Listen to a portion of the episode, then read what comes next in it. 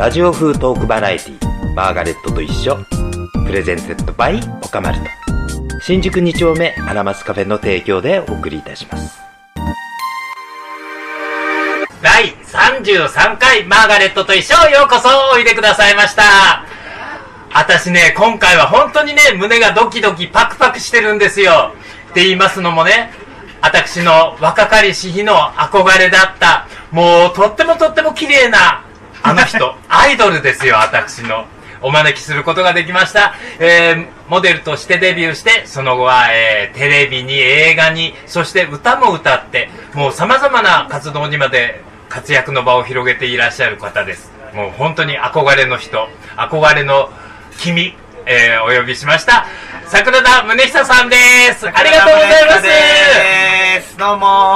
ありがとうございます。まーさんはさそれ言い過ぎじゃないですか。いやいやいやいやそんな上げてくれるんですね。本当本当本当だって昔はさ、はい。だってあの露出してるのがメンノンポパイとか、はい。キューティーとかもう、え凄まじいファッション誌を飾ってたわけじゃない、ええ。もうとっても手の届かない範囲の人だなって思ってずっと憧れてたんですよ。だけど？だけどあのとあるターニングポイントをきっかけにして、はい。なんじゃいこの人って思って。でそしたら意外や意外自分の割と近しい人脈にいたっていうのに気がついて、もう家族みたいなもんじゃないですか。今はね今となってはね。近いですよ。だからこうやって無理無理お願いしても出ていただけるような。いやいやいや。今日はねあの、はい。実はなんかあの板井さんの何か、はい、そうそうあのマロンちゃんね。ねマロンちゃん。があの毎年生誕祭っていうのを開いていて、うん。で私も去年あの一緒に歌ったりとか、いろいろ関わってるんだけど今年はあの見に行くっていう感じでさっき見に行ったらいきなりあのステージに立たせられて なんか20分ぐらいトークさせられていやその流れでその流れで。そうですね今日はどういトークを。うなんかでマーガレスあのマナ様あのマノンさんはマノンさんでなんかいろいろ話したいことがあったみたいで、うんお客様の前でちょっとちょっと今言えないんだけど、うん。あのいい言いたいことがあって私が隣にいてくれてありがたいみたいな感じであストッパー役を、はい。しておりました。今日今日は私のストッパー役をぜひ。いやでもまさかうん。私もマーガレットさんすごいずっとさ、あうん。の尊敬してたのでこういうふうにお話がこうやってねできるっていうのがすごいなんか私にとってもびっくりしてます。ありがとうございます、はい。本当に人のつながりって面白いじゃないですか、うん。特にこう2丁目とかを媒介こう、はい。舞台にするといろんな人間関係が見えてきて、はい。あのさっきの遺体のりおさん、はい。マロンちゃんですね、はいお料理研究家でテレビとか、えー本とかで大活躍のあの、うん。マロンちゃんなんですが、うん。実は私もマロンちゃんとは随分昔知ってるんですよ。あー本当ですか？あの本当に本当に、ね。私がまだ若かりし頃、はい。まあ二十歳やそこらの頃に、ええ。あのとある美容院の美容師さんとはい親しくさせていただいて、えあのそのゆまあ遊んでて帰れなくなっちゃって、そしたらその美容師の方が「じゃあうちに泊まりおいでよ」って言われて、はい。はい泊まり行ったらそこにマロンちゃんがいらっしゃって。えー、とかそれ何？付き合ってたのかないなや、いや、わからない。もう、私の口からは全然そんなことは言えないんですけれども、で、そういうのがあって、ずっとマロンさんのことは、はい。まあ、知ってて、うん。で、あの、しばらくして、この2丁目で再会して、うん。あら、どうもお久しぶりです、みたいなことがあり、はい。ええ。そしたら、今回出演を打診した時に、実は、あの、マロンさんの生誕祭行くんだって言うから、はい。あじゃあごめんなさい、じゃあ、あの、また次回にって言ったら、はい。それを、あの、早くね上がらせていただいてもうマーガレット様のためにだから、あのマロンちゃんにも本当に早上がりしてきました。申し訳ないことして、今度会ったらごめんなさい言っといてくださいね。ややや。本当にあの、うん。こちらが楽しいです。ね。まあ本当か？本当か？あ本当に本当に。いやそんなわけであの、はい。そもそもですね、はい。い、ろいろ聞きたいことがあるんですよ、うん。ファッションモデルとしてデビューなさって、はい。うん。でまあ輝かしい活動をした後に、はい。テレビの方に移られたじゃないでか。ねあの最初モデルを3年ぐらいやってその後にあの芸能の方に行って映画映画に出させてもらったりとか、テレビのレギュラーのあのお仕事が「ポンキーズ」とか、あのやったりとか、あといろいろ情報番組とかも出たりとかして、であの歌手デビューをしたんですよね。ね、そう、はい。それなんですよ、それなんですよ、うん。その話しましょう。はい。あの、愛の奴隷という曲ですよね。はい。そうです。あの、愛の奴隷という曲ができて、はい。それの PV、あの、ミュージックビデオって言ってたのかな、あはい。ミュージックビデオが、もう、はい。ものすごい素晴らしい世界観で、はい。で、もう、大好きな世界観がそこに繰り広げられてて、うん。白い馬に乗った貴公子がこう、そのビデオの中に出てくるわけですよ。ちゃん。とね馬がね出てるんですからね。あ誰あろう桜田宗久なんですよ、それでなんじゃいこの人はって思って調べて、そしたらあれデビッド・ラッシュベル。はいレビット・ラッシュベル。あれがアートディレクションはあの写真を写真をジャケットを全部ジャケットを撮って。ニューヨークにあれ写真を撮るためだけにうん。行ってた、行ったりとか、まあ、当時お金がねすごいこうあれはあ何年ですというかか98年まあ、ねバブルのピークは過ぎていても、まだまだお金があった時代。そうですね、うんうん。あの結構だからその、まあ、当時そのソニーエピックっていう今もないんだけど、うんあの結構売れてるあの100万枚とかさ結構ミリオンアーティスト結構いるので、そのあの売れたお金で私とかがちょっといいねこう。ああでもあの だってそのはい当時のもうトップフォトグラファーであって、はい。あのアーティストの、ええ。ーデイビッド・ラシャペルという、はい。えーカメラマンのジャケットの、んあれなんか大きなこんなシャンパンボールみたいなシャンパングラスみたいなボールにうん。もう半裸で、うん、すごかったですよ。あのニューヨークでその彼のスタジオがあってでも本当映画みたいなんですよね。でもうこんなに一つのねあの写真を撮るためにスタッフがあのいるっていうことにすごくびっくりした。というのがだって、はい。全部あれセット作り込むわけでしょ？そのワンショットのために。で風を吹く人あの吹あの吹かせる担当がいたりとか、うん。もちろんヘアメイクもつき、はい。スタイリストもつき、うん。うん。いやびっくりしましたね。スケールが大きくて、すごい驚いたああそうであのイメージをまた再現しようということで、あの PV を。そうですね、うん、まあでも十分再現できてましたよなんか最初はあの、まあ、で歌手で歌手になろうならないかっていう話がまず最初にあったんですよ、うん。で最初の時って私渋谷系が好きだったから、はいはい。ちょっとその小沢君とか山田君みたいな、ああいうフリッパーズギター的なあの音楽をやろうって感じだったんだけど、うんやってるうちにどんどんなんかあれ？なんかこれ僕がやってもいい？なんか別にあの誰でもできんじゃないかなって思っちゃって、うん。で私しかできないものって何なんだろうと思ったら、やっぱりああいう歌謡曲の世界っていうのが堤恭平さんではあ。80年代ずっと歌謡曲大好きだったから、でその時ちょうどそういう歌謡曲があんまりこうアイドルとかいなかった時代あったんですよね。でそれでそのじゃあ男の子でああいうこうちょっとあのなんだろうこうユニセックスなあり方っていうのを出しながらやる人っていうのがいたらいいんじゃないかっていうことで、うんうんちょっとコンセプトはありつつやったんですね。なるほど、ん。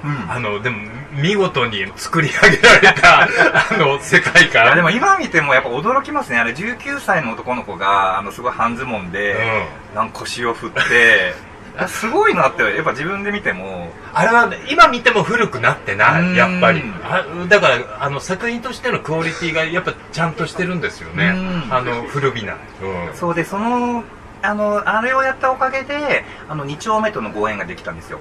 ああのあそうなんですか。あのタックさん、タックさんがすごいあのかけてくれたんですねあのあ。お店で,、うん。でそれでなんか2丁目で局所的にブームになってるみたいな話をあ流れて。僕ももしかしたらそれタックのとこで最初にビデオ見見て なんじゃこれな何この人って言ったのがもしかしたらそうかもしれない、そう。でそれで、あのレコード会社の人たちが、うん。タックスノットに行ったりして、うんでも当時私がゲイってことは隠してたあの、うんえっと、レコード会社の人たちは知ってたんだけど、うん。あのまだ表には出さない。まだ表に出しちゃダメだっていう話だったので、うん。あの事務所とも、うん。でなのでこう自分は行けなかったんですよね。そりゃアイドルとしてこう売ろうとしてる人がやっぱねホモだったらね 触りがあったんでしょうよその時代は、まあ今だったらいいけどね、うん。でも当時はちょっと、ちょっと言うのやめようって言われて、でそれであのレコード会社の人たちが言ってるのをすごい羨ましく感じてて、うんでおあのその全部その芸能活動が終わった時にタックスノットに駆け込んで、うん。あのずっと来た来たかったんですって言ってやっぱり止められてたんだ二丁目出入りは。なんとなくやっぱりその、ないかなんか自分がこう行った時になんて答えたらいいかが分かんなかったんですよね、あの一応止められてるからうゲイですって言いたいけどなんまあか言っちゃいけないのかなみたいなのがあったから、うん。うん。でももうそのか契約が全部終わった時に自分から自ら行って、やっと話せました みたいな感じでずっと聞いてたんです。びっくりしてたでしょ。あもうめちゃくちゃ喜んでくれて、うん、そりゃそうでしょう。よだってものすごい入れ込み用だったもそう。のあのあの時期。あ桜田くんが来たみたいな感じですごいうん喜んでそれもすごく嬉しかったし、うんうん。でそこからなんかよくタックスノットに行くようになって、そこから私のゲイライフみたいなのが始まったんですね。ね あのちなみにあの愛の奴隷の時のスタイリストっていうのはどなただったんですか、あのねすごい可愛かったけど衣装あの今でも活躍されてる方なんですけど、あのはい。名前を出していいのかわかんないので、うん。はい。ああそうですか、うん。もしかしたら僕の知ってる人あ、かなと思って。真山くん。です。なるほど、はいなるほど。はい、はいはい、わかりました、わかりました、わかりました。もう、もう。知ってますよねもちろんですよ。あはいうん。あの、僕も一応、あの、その時代は、ファッション的な世界で生きていたのですよで。ねうんマー様ってやっぱりこのゲイの歴史っていうのすごくあのいろいろ詳しいし私が憧れてたその世界っていうのの方たちとすごくお会いしてるじゃないですかあそうそうですね、それは僕もあのすごい良好だと思ってます、うんもうあのいろんないい方たちに、うん。またいい方をご紹介いただいて、そう。でであの時代ってやっぱりそのゲイの方たちのそのクリエイターの人たちとかうん。すごいかっこよかったし、うん時代を作っていったと思うから、本当に憧れてました。でもやっぱりわ若いからものを知らないもんだから、うん。後からそれを知って、うん。随分失礼な態度をとってたんじゃないかって もうヒヤヒヤすることが。あでもねう若いとそうですよね。そうそうそう。だってあの僕あの一応美容の時代ははい。渡辺三郎さんという方にお世話になってて、そうですね。三郎さんがすごいフランフランクな方だから、はい。もういろんな、まあ、芸能人の人とかモデルの人とかが出入りするわけですよ、うんうん。でお茶組とかやっぱりしたりドキドキする。あその当時はドキドキしないんですよ。それがどんな人か知らないんだから今となってはすごいねわかるよね。でもあの宗君だって芸能界っていうところに入るとものすごい大御所の人たちと同じ場、現場を踏むわけじゃない、うんうん。なんかもうねその自分がその芸能界に入った時にはもう自分なんていうかその客観性っていうよりももうなんかなんかその中に入っちゃうと、うん。逆にあのすごい人って思わなくなっちゃうというか、まあまあそうでしょうかね。そうですね、うん。普通の人間というか、感じで、うんうんでもあの吉川ひなのさんはすごく仲良さそうじゃないですか、すごい仲良かった。仲仲良かった。今今でも今でもはい。あの、連絡取るんだけどなんかまあ当時すごく仲良かかなんったですかにも出て映画とかも一緒やってる？えっとね一緒に音楽をやってたんあですよ。音楽だったんだ、はい。あでひなのは私を助けてくれた恩人でーはあのその芸能界っていう一度こう事務所をねいろんなげあの経緯があって辞めることになった時に、ちょっとやっぱ事務所辞めると新しく活動って難しいんですよね。ああそういうもんなんですか？そうなんですよ。あのそのやっぱ事務所同士のいろいろあるから。あじゃあこっちに所属してた人はこっちの会社のやってるものには作品とかにはなかなか出にくい。そうそういうあのなんだろう。事務所同士の関係性を大大切にするからやっぱそれどこでもそうだと思うんですけど、うん。お店とかでもあると思うんですけど、うん。やっぱなんか引き抜いたんじゃないかってなっちゃうと問題が起きちゃうんですよね。だからあの活動ができない状態になった時に、うん。でひなのがひあの自分の事務所に入んないよって言って引っ張ってくれて、うんうん。でその時当時お金もなかったんですけど、うんあの引っ越し代とかをねあの建て替えてくれたりとかしてすげえ。すごくない？男前だねそうひななの。のめちゃ年下なんだけど、うん。めちゃって言っても5つぐらいかな、うん。もうすごい助けられた、うんうん。はい。ひなのちゃんは今どのように今ねハワイでね。ハワイですよね、はい。か体にまつわるようなこと何かやってらっしゃるのオーガニックのオーガニックことをやっててあの化粧品だったりとか、生き方ライフスタイルとかを含めていろいろこうか活動してる。まあひなのちゃんはあある種女の子たちのアイコンであった、はい宗君だってもちろんそうあのだってジェンダーレス男子とかフェミオとか、はい。今でこそみんなこうチヤホヤするけど、先駆けですもん。先駆けですかね。うん。でもあのみ三輪先生とかね。三河先生とかたちとかいらっしゃるから。そこは違う。そこは違う。おな同じくくりかな。同じくくりじゃない。いやでも基本的にはくねくね女っぽいはい。アティテュードの男の子っていうことでは一緒ですよね、そうですね。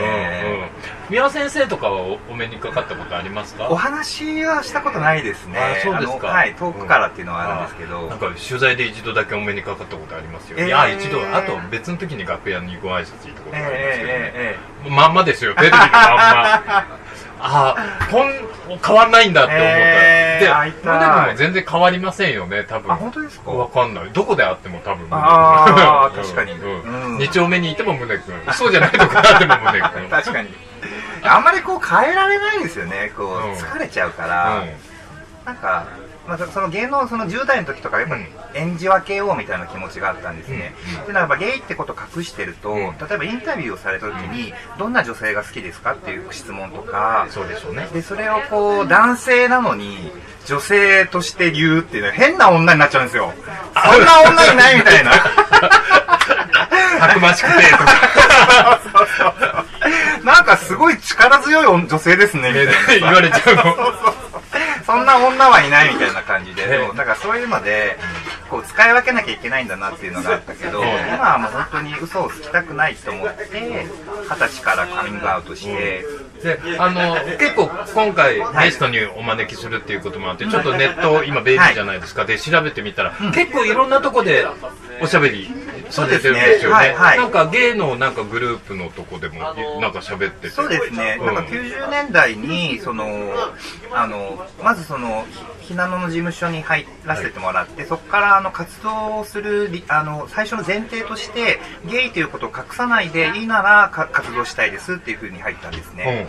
で、なので、その時ってまた二十歳とかだから、もうなんか、社会を変えようみたいなので すごい、なんか、た気負ってるんですよ。うん。で、まあそれは、まあもちろんダメなことではないと思いますけど、かなり気負っちゃってて、どのインタビューでも最初に前提として、私はゲイなんですっていう。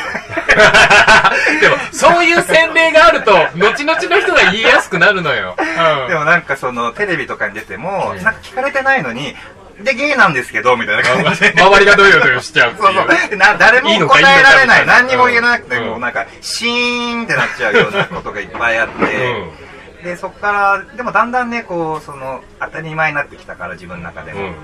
うん一番こう宗君のカミングアウトストーリーが世に知られるようになったのはやっぱ内田春菊さんのそうですね。内それとあと金、あの、玉ちょうどオリコンっていう、オリコンウィークリーっていうのでインタビューで、久しぶりにあの、か、あの、カムバックっていうあの、あの、復活、復活ちょっと休んでたんですよね。はい。そこからこう、再活動するって時に、インタビューで、そのゲイってことをカミングアウトしたっていうのがあって、もうオリコンだったら業界の人たちがか読んでるからもう全員に知れ渡ったってことじゃないですか。そうですね。うんその後で仕事がしにくくなったとかしやすくなったとかっていう変化はありまそしたか？れがね、全然わかんなくて、あの、やっぱ当時結構アンタッチャブルなんですよ、ゲイってことか言いながら活動するのって。そうでしょうね。なんかみんながこうなんかそうどういうところが差別にな当たるのかとか、これを言っちゃいけないのかとかがまだ線引きがされてないのでちょっと会話がしづらい人になっちゃうんですよね。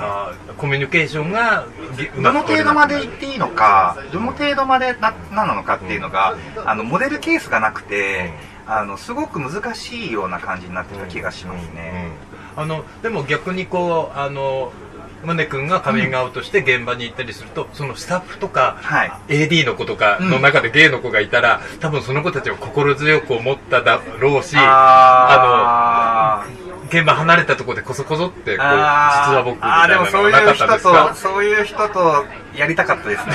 何？何？やりたかったって何？何？そういう人とそういうあの夜を共にしたかったですよね。ね私もここまで明けっ広げに多くやってるけど、実はみたいなのあんまりないですよ実はですよね。うん、ここまでしてるのに。カミングアウトして自分らしく生きると、うん。なんか逆にみんな怖がって、あーあのなんか話 なんか聞いていきませんか？まあありますありますあります。結構引き潮のようにさーって引かれることありますもんそうですね、うん。だからちょっとなんかよっぽども知らないとこうなんかね何にも知らないとか、いやそれがよっぽどのことがないと、こう声かけてくれなくなりました、うん。うんちょっと寂しいですね。寂しいですね。一末の、はい、一末の。さはありつつ。いやいやいやそうそんなことないと思いますよ。結構モテモテだと思います。で最近はやっとその私のこと知らない人たちがいるので、そういう子にたまにモテるとやロッキーって思いますねいやモテてる。ラジオ風トークバラエティマーガレットと一緒はいえーとですね、あの、宗君はいつの間にやら、まあ、モデル、俳優、歌手やって、今はゲイバーのはい。マスタはい。そうなんかあのゲイバーになりたかったんですけどゲイバーになれなかった バーなんですけど。ー。そうそう、あでもゲイのお客さんも結構そうです。ね。なんか本当ミックスで、あの一応アートバーという形であの私が写真をやっていてでそのそこからそのつながりがどんどんそのアートのあの人たちとのつながりができたんですね、そこからこうアートバーとしてあのやることになりました。はい、お店の名前は、星尾です。ほ星はお星を様の星？はい。星に男で星をって言うんですけどこの間11周年を迎えられました。あら、おめでとうございます。います。11周年。ありがとうございます。11月、はい。11月に11周年。そうですね。ああ、すごいですね。もう、もう、根を張った感じですね2丁目に。晴れましたかね。うん。ちょっとまだまだ大大先輩がいっぱいいるので。まあそうですね、はい。あでもあの、えっと、世代的には3世代目4世代目ぐらいでしょうかね2丁目では。ああそうなんですかだってだってね大体お店の寿命って、はい。まあ15年とかじゃない、あそうなんだ。まあそんな感じだ。だだいたい人間のほら活動範囲って30年ワンジェネレーションだから、あそっか。はい。大体15年ぐらい一生懸命お仕事なさって、ええええリタイアして、うん。お店が代変わっていくって感じだろうから、なるほど。であの宇野明さんのイラストをね、はい。あの前壁？そうですにね。あの、うん。描いてらっしゃって。お店のキャラクターを宇野明さんが描いてくれたんですけど、うんあのそもそものきっかけっていうのがあの私が写真をやってってそれを応援してくれてるんですよね。宇野先生。はい。あ。でむしろなんかその写真その作品に関してはすごい応援してくださっていて、それでこうあのギャラリーをやるあギャラリーのお店をやるって時にあの手伝ってくれましたあらあらいや宇野先生ほどではないですけど私もあの 写真家桜田宗久は結構プッシュしたんですよ、えーそうなんですよ。そうもうもうもちろん本当にそのその思い出がすごくあって一緒にあの展覧会に呼んでくださったこともあったじゃないですか、はいはいはい。とかねいろいろこう、うんマガレットさんがいろいろねこう応援してくれてるのは本当に嬉しかったですうんうん。ね、あのあのバラ族の話はしちゃってもあ大丈夫です。もちろんです。あのですねあの私は芸雑誌でバディというのをずっとやってたんですが、はい。バディを一通り勤め上げてあのフリーになった時に、ちょうどバディの時僕の下でこう女子的に動いてくれていた編集やってる子でドラッグクイーンのあの西本振りつくちっこーねがちっこねちゃんがね。実はあのバラ族をやるっていうのを聞いて、はい。でまあ、手伝ってくれみたいに言わ言われたんだけど一応バディの看板しょっちゃってるから私が直接はややるのできないからバックヤードから後押しするよって言ってでチッコーネはやっぱりカメラマンとかの人脈もまだ持っていなかったのでじゃあって言うんでもうこの人いいからいいからって言ってご利用しをしたっていう経緯が。マーガレットさんからだったんですね。あの実はあのその写真を見せていただいて、えー一目惚れをしあてあのす正直言うと、はい。最初の頃の写真はテクニックとしては下手よあ下手れは。下手いやもう本当に下手なんですよでもそれを超えて何かね感じるものがあって、はい。あこの視線この視線をちゃんと写真印画紙に焼ける人はそうはいないよ。私の目利きは狂ってないよってちょっと自信もあってあのチッコーネにたあの押してそしたら無事あのバラ族のグラビアページの連載を、そうなんですよ、うん。だから本当ねマーガレさんのおかげなんですね。ありがとうございます。いえいえそんなおかげだなんて。でもあの そそれが今回ほら今ちょうど星尾でやってらっしゃるじゃないあですか。そうなんですよ。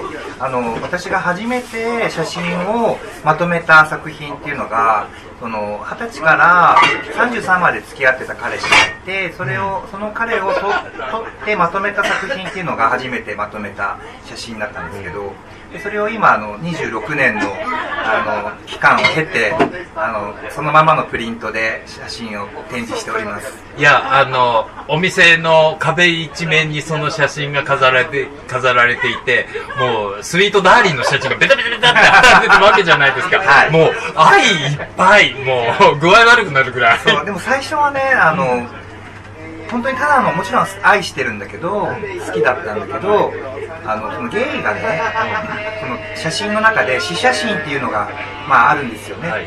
中でその男女のその死死写真っていうのがすごくあるんだけど男同士の死写真っていうのを見たことがなかったんですね。だったら私がやらなきゃっていうふうな気持ちがあってやり始めたんですよ、うん。最初はコンセプトありきだったんだけど結局こう時間を経てみるとあのコンセプトを超えてやっぱり写真っていうのがちゃんと残ってて、やっぱりその時の自分たちがいるんだなっていうのがすごく今回ねなんか考えさせられたというか。いやあれはぜひ一冊の写真集という形でまとめてもらいたいと本当に思ってます、なんかちょっとばっかり編集をかじった人間からしてあれはいい本になると思います。いやー嬉しい。だから僕も本当に中学校の時にあのゲイってことでなんかいろいろ悩んでた時にそのバディが僕らのハッピーゲイライフっていうねあの呪われたキャッチフレーズって言わそのキれてます。ャッチフレーズにでも救われたんですよ。うんありがたいですやっぱりあなんかゲイでハッピーでいいんだなっていうのがあったしあとそのバディの中でもあの 街街角スナップとかあのゲイの人たちがこうなんか普通に出ていいんだなっていうのがすごく嬉しかったんですよね。ねあの本当にあのバディでは好き勝手やらせてもらって本当はね、あの僕がバディ離れてなかったらバディの中で胸特集を組みたかったですよ。そうでもその後にねババディでも、ん。あの一時期連載もやらせていてもらってま本した。当に本当に、はい。それはそれは良かった良かった、でもその時はねなんかおかしいが写真がね結構なんていうの技巧的になっちゃってて、うん。なんか今思うとちょっとなんかねもっと素直にうん。できたんじゃないかなとも思うんですけど、あなんかあの久しぶりにああやってまとめて宗君の作品をこう見せてもらってたらやっぱり桜田宗久写真家としてのなんかスタイルがちゃんと出来上がってるなと思いました、えそれがすごい嬉しかったですね、いやーもうぜひ皆さん行ってくださいね、展示はもう終わっちゃうかもしれませんけれども、はい。えっと星尾に行けば宗君にも会えるし、今年今月いっぱいやってます。11月ですね、はい。ぜひ皆さんあのぜひぜひ2丁目にお出かけの際は、えーとはい。星を寄ってみてくださいね、えーというわけであの実は星をっていうのは、はい。あのえっと、ビジネスパートナーと一緒にやってらっしゃるという話も聞いてそうなんですよ。あの一一番最初にあの曲を聴いていただいたあのソアレシャンソン歌手のソアレというあのパートナーと一緒に始めた、あのお店なんですよね。であの本当にその私がその写真をやりながらあのどうやって生きていこうかなって思った時にあの胸さんお店やってみたらって言って自分もそのゴールデン街にねお店があったりとかしてソワレってお店なんですそうですね。ゴールデンゴールデン街はい。ソワレで。であのこう自分のやりたいことをねこう夢っていうのをこう追いながらこうお店をやるっても楽しいよっていうふうに教えてくれてでそれでやりやることになったんですあなんかだから2人のこうコンビネーションというか、うん。ね、パートナーシップみたいなのがお店に反映されてる 感じですかね。そうですね、うん。もうなんか喧嘩をしたりもう大変なんですけど。まあでも今やっと落ち着きましたね。あそう。10年ぐらい経やってぱりなんかものづくりを関わってやっていくと喧嘩もしますよ。そうですよね、うん。えバディの時とかってやっぱり私はほら恐怖政治引いてたしえー、怖かったいやもうう売り上げをしょっちゃってたから、うん。もう売り上げを落とせないって思ってあもうそれこだけで突っ走ってれなんかさたので今思うと、うん。なんかマーガレットさんっぽくないよね。なんかそんな売り上げ売り上げって感じに見えないというか。いや実は私主戦度ですから。そうそうそうそう。なんか。もちろんなんかお金のこと気にしてないわけではないとは思うけども、よりなんか自分らしく生きるってことの方になんか注力されてる感じでもねバディの時は僕ね打倒バラ族がまず念頭にあったのでまあそう、うん。やっぱライバルって必要じゃないですか？そうですね。なんかこう自分の中でね、こう切磋琢磨する相手ってかなり、必ずにいいるよね、具体的に誰か憧れでもあり、うん。ライバルってする人は、えーライバル。カメラマンでもいいし、はい。歌手でもいいし、まあ、モデルでもいいし、俳優でもいいし。私はなんかずっとこうライバルって言えるあのことではないんですけどあの二十歳24歳の時にその芸能界を辞めた時に仕事がなくなっちゃったんですよね、うん。でそれでどうしようと思ったんですよ。で私17からずっと高校も辞めてモデルをやってっていうそういうなんか学校に行ってないからどういうふうに稼いでいいか分かんなくなっちゃった時に、あの内田春菊さんという方に、あのそれを相談したら、じゃあうちで働きなよって言ってくれて、うん。そこから内田さんにお世話になる時期が10年間続くんですけど、だから私ライバルというか尊敬してあんな風になりたいなっていうのは内田春菊さんみたいになんか例えば困っ私みたいに困ってた時にねなんかいいよいいよって言えるような自分でありたいなっていうのはすごく思う。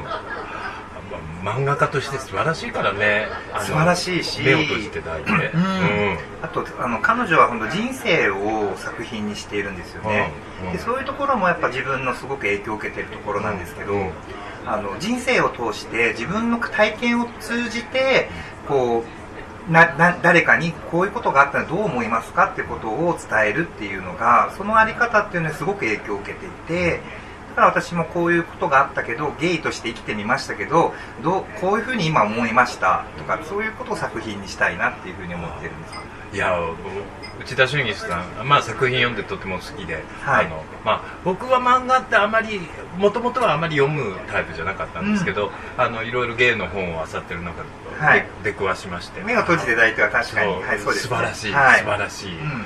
本だと思って。あと内田金玉が、はい。もうあれ一応内田金金玉金玉ですよね。ね。あのでもあえて言います。内田金玉ね。あのそのあれは対談集ですよね。あれはねあのいろんな方があの作品を出すっていうものだったんですけど、まあ、対談もあったりとかもともと秋山道夫さんって、はい。あのお亡くなりになったんですけど、はい。はい。秋山そうですね。